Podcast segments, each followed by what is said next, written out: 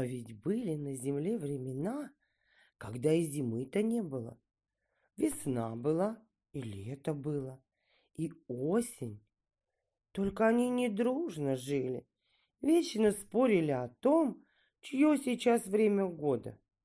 Никто не хотел уступать, и царил на земле сплошная неразбериха. То холод, то жара, то засуха, то наводнение. Лето солнцу приказывает повыше на небо подняться, сильнее палить, а осень его облаками закрывает, да еще вниз стаскивает. Солнце не знало, кого и слушать. То оно быстро по небу прокатится, то встанет и стоит в зените, то вообще не показывается. Бедные деревья не знали, когда почки распускать, когда листья сбрасывать. Цветы не знали, когда им цвести, а люди, когда им сеять хлеб и собирать урожай. Долго это продолжалось. Природа-мать совсем измучилась. Терпела, терпела, а потом как закричит на всю вселенную. Кто наведет на земле порядок, в конце концов? Кто установит нормальный ход времени? Полная и абсолютная тишина была ей ответом. Ни люди мудрые, ни звери хитрые, ни птицы любопытные. Никто не знал. Только одна маленькая синичка знала. Эта синичка жила в том лесу, что подступает с севера к городу Великий Устюг. Там, в глухой чаще, есть глубокий овраг. На дне этого оврага бьет студеный ключ с волшебной живой водой, а прямо над ключом пещера. В этой пещере уже почти целую вечность спал Дед Мороз. Как он попал туда? Дело было так. Давным-давно, так давно, что давней не бывает, приполз на Устюжскую землю бескрайний ледник. Солнце тогда еще молодое было, слабое, а когда силы набрало, пришлось леднику уползти обратно к полюсу холода.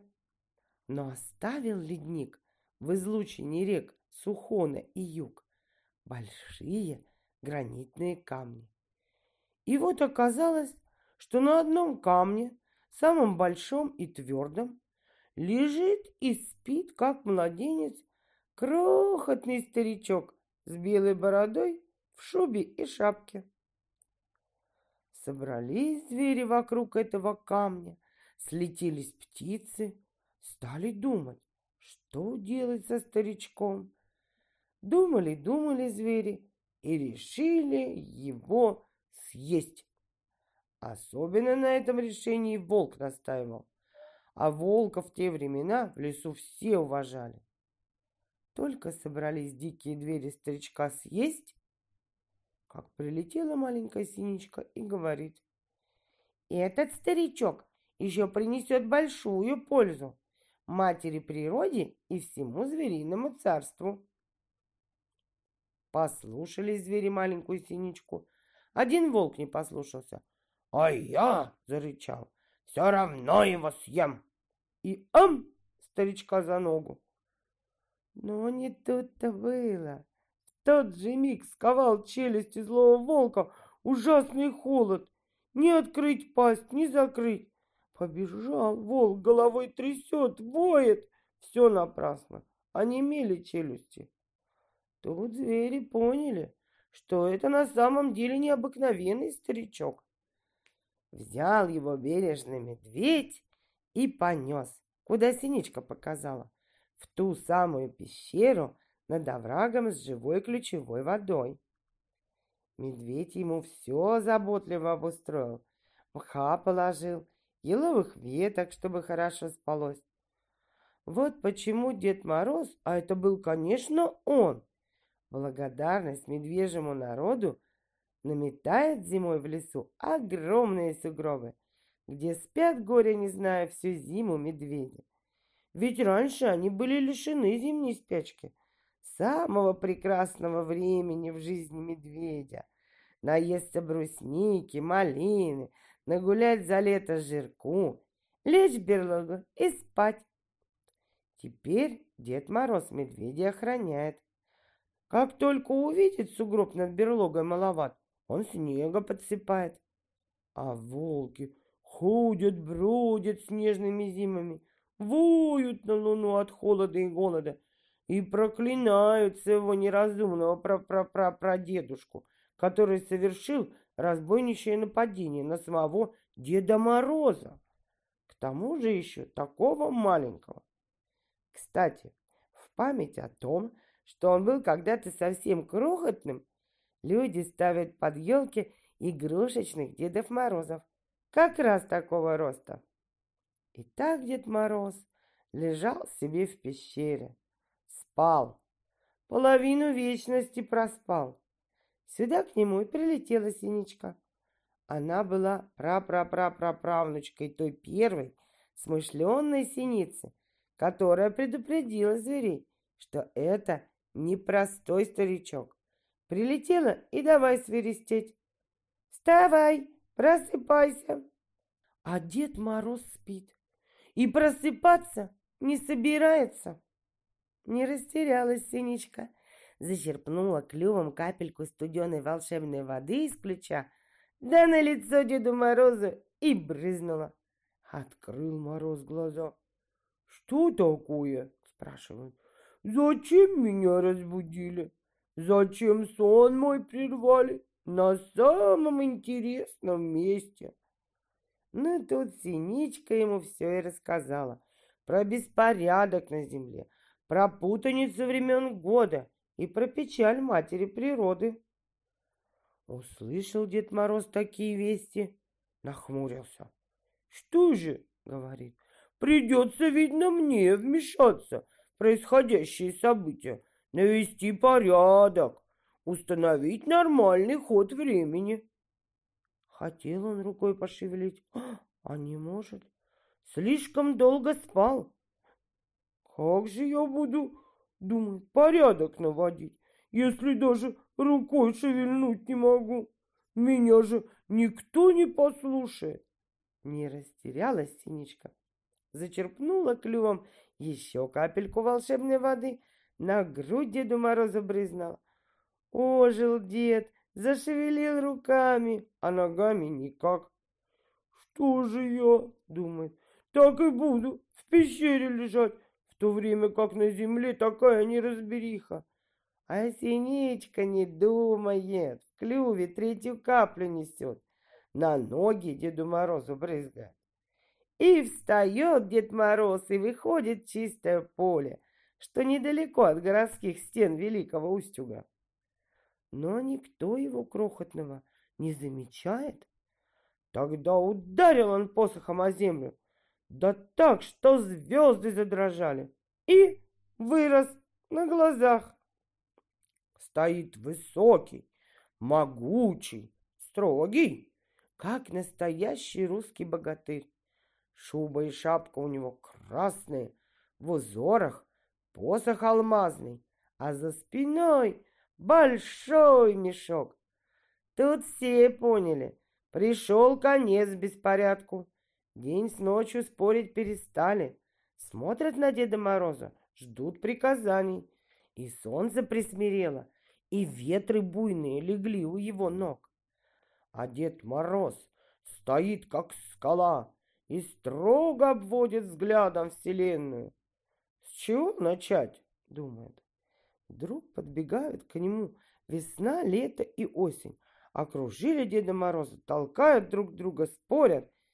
«Сейчас весна!» — кричит весна. «Сейчас лето!» — кричит лето. «Сейчас осень!» — кричит осень. Нахмурился Дед Мороз, ударил посохом о землю. «Сейчас зима!» — говорит. «Какая такая зима?» — удивились лето, весна и осень. «Не знаем мы никакой зимы!» А до той поры действительно никакой зимы-то не было. Ее-то и не хватало для порядка. Скинул с плеча Дед Мороз мешок, развязал тесьму, вырвались оттуда метель да вьюга. Поплыли по небу снежные облака. Махнул Дед Мороз рукой, снег пошел. Махнул другой, иней из рукава посыпался. Топнул ногой. Все реки и озера покрылись толстым льдом. Замерли лето с весной и осенью. Замерли звери и птицы. Выбежали люди из домов.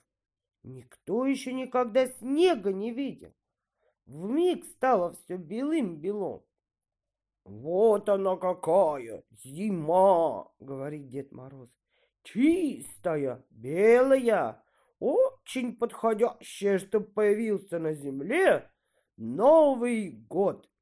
С него и начнется правильный ход времени». С этими словами он опустил конец посоха в чудесный ручей на дне тайного оврага, и в студеной воде возникла прекрасная ледяная женщина, да еще и живая. Вышла она из ключа, поклонилась Деду Морозу, и назвал он ледяную женщину Зимой.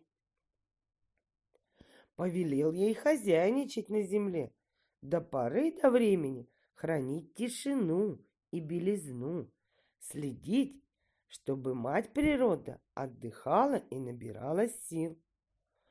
«А как же мы? Что с нами будет?» — закричали лето, осень и весна. «Придет и ваш черед», — сказал Дед Мороз.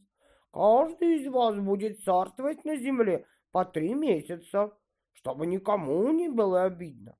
А теперь отправляйтесь во свояси, ждите своего часа». Прилетел теплый ветер, подхватил весну и унес в дальние края вслед за перелетными птицами. Лето успело ухватиться за последний лучик жаркого солнца и скрылось вместе с ним за облаком. А вокруг осени закружились желтые и багряные листья, а когда они улеглись обратно на землю и укрылись снегом, осени уже не было. Снег покрыл лес и поле, крыши домов, люди затопили печки, а дети оделись потеплее, выбежали на улицу, стали бросаться снежками. Кто-то покатил большой снежный ком, потом второй, третий, поставили их друг на друга. Из дома принесли морковку, два черных уголька, ведро, метлу, и получилась снежная баба. Тут все как начали лепить одну снежную бабу за другой. А когда на землю спустился вечер, и все разошлись по домам, из труб заструился дым, а в окнах зажглись огни. Дед Мороз, обходя свои владения, рисуя на окнах ледяные узоры, в одном окошке увидел девушку. Она давно уже стояла, не шелохнувшись, и смотрела, как на ее глазах рождается зима. И он спросил у нее: «Тебе нравится картина, которую нарисовал я сейчас у тебя на окне?» «Да», — сказала она, — «но еще больше та, что теперь у меня за окном. Все это снилось мне в детстве, когда у нас не было ни снега, ни Деда Мороза». «Тогда входи в мое снежное царство, как в свой детский сон», — сказал Дед Мороз. «И ты станешь Снегурочкой!» Не испугалась девушка, вошла в снежное царство, стала самой лучшей помощницей Деду Морозу. С тех пор они всегда вместе. Куда он, туда и она. И вот как-то Дед Мороз говорит: «Пора мне отправляться в дальний путь». «И я с тобой», — сказала Снегурочка. «Нет, внучка», — покачал головой Дед Мороз. «Вон, видишь, сияет на небе полярная звезда. Очень скоро родится на этой звезде Новый год. Должен я его привезти на землю ровно через десять дней и десять ночей. Ты ж, Снегурочка, оставайся на земле и помогай людям готовиться к встрече Нового года». Сел Дед Мороз в волшебные сани, запряженные тройкой белоснежных коней, и помчался, да не по снежной колее, а по небесной дороге, по Млечному пути. Прошло десять дней, и наступил предновогодний вечер. А Дед Мороз все не возвращается. «Наверное, Дед Мороз заблудился», — подумала Снегурочка и говорит людям: «А давайте на самой высокой елке зажжем огни, чтобы Дед Мороз увидел, куда ему спускаться». Нашли на поляне высокую-высокую елку.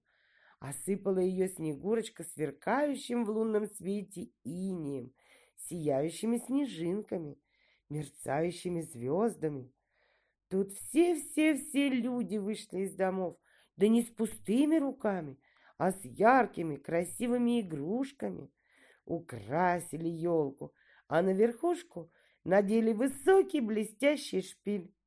Засветилась ель в темноте, как маяк в океане, и сразу все увидели, что с неба спускается звезда.